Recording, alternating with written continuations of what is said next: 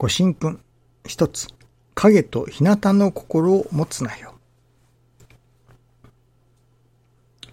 自然の働きほど正直で間違いのないことはありません。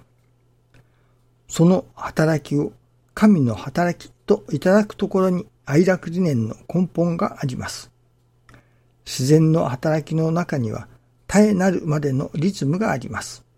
そのリズムに乗っての刻々であり、日日であります。影、日向の心など持ついとまがありません。自然を大切にすることは自然を生かすことになります。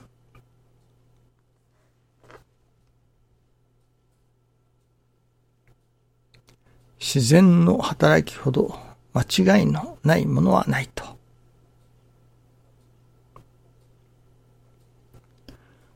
教えてくださいます。その自然の働き。これは自然の働きというのは神様のお働きだということだと思いますね。今朝思わせていただきますことは、人間が真に助かるとはどういうことだろうかと、新中記念の時にしきりに思わせていただきました。助かると言います。人が助かる。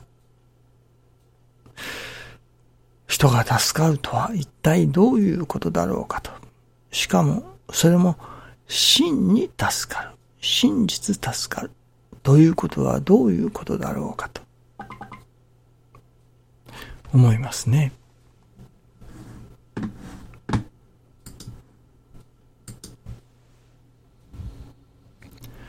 ただ、難儀な時に助けてもらうと。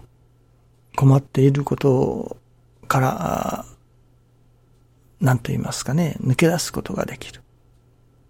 あるいは自分の思い通りになる。願い通りになる。そういう時に助かっている。と言えなくもないとは思いますけれども、必ずしも人間の人の一生というものが自分の思い通り、願い通りになるものではありませんね。してみると、その思い通りに、願い通りになるということは、一時的なことかもしれませんね。私どもの願い、思い方というものが、なるほど、牙城、牙欲がなくなり、それこそ自然の働きに身を任せる私というものになれば、それはそれで助かった世界に入れるのかもしれませんね。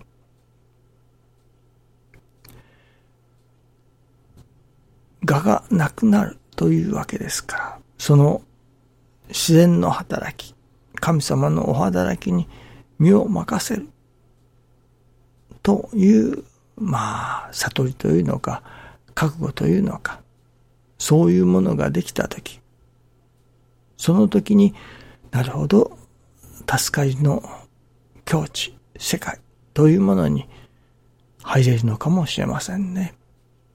それも一つの方法であろうかと思いますね。一つのやはり道かもしれません。自然の働きに身を任せる。その覚悟ができたときですね。今日いただきますのは、親愛にかばわれ、育まれている私の実感の滝といただきました。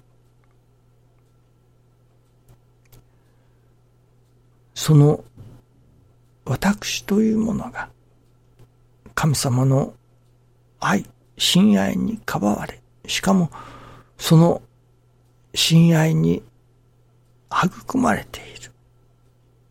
そういう私であるということを実感するとき、その時、人は真の助かりを得ることができる。というのですね。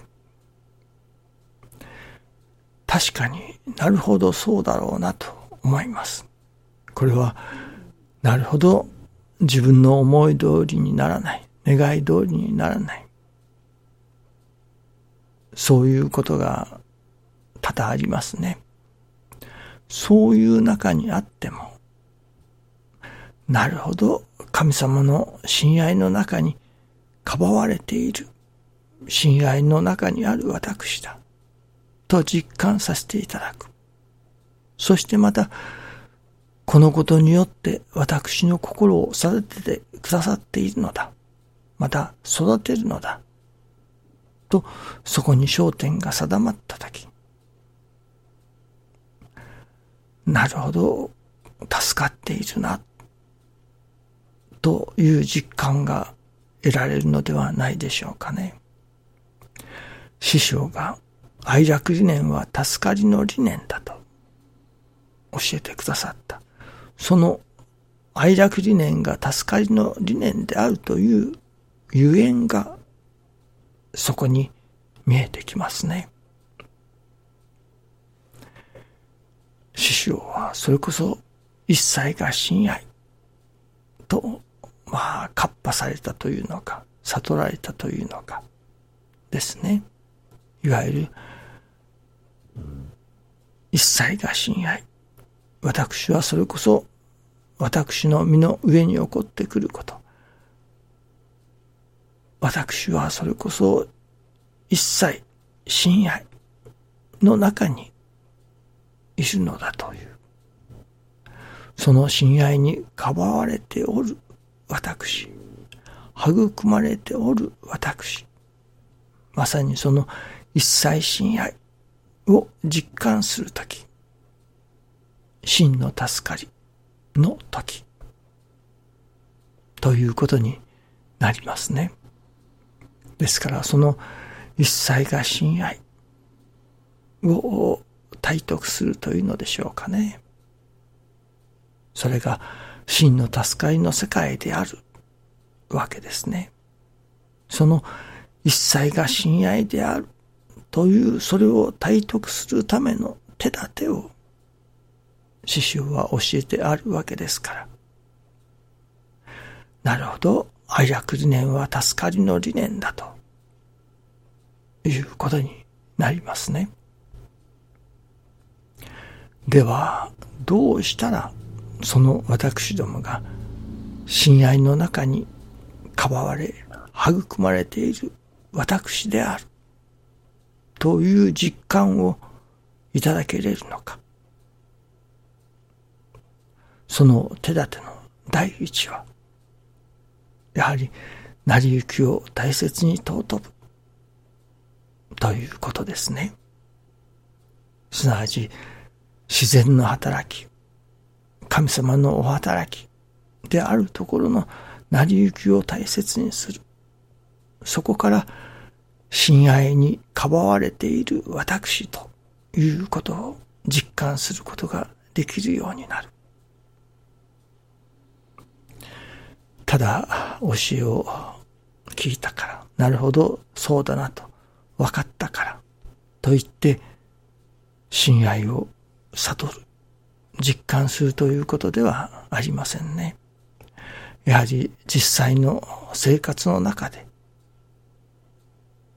身の上に起きてくること、それら一切が神様の愛の中、自然の働きの中に起こっていることであり、私を育ててくださろうとする親愛の現れだと、そのことを体験を通して実感する。その積み重ねがいよいよ親愛の中にかばわれ育まれている私であるという悟りともなったときに真の助かりを得られたときと言えるのではないでしょうかね。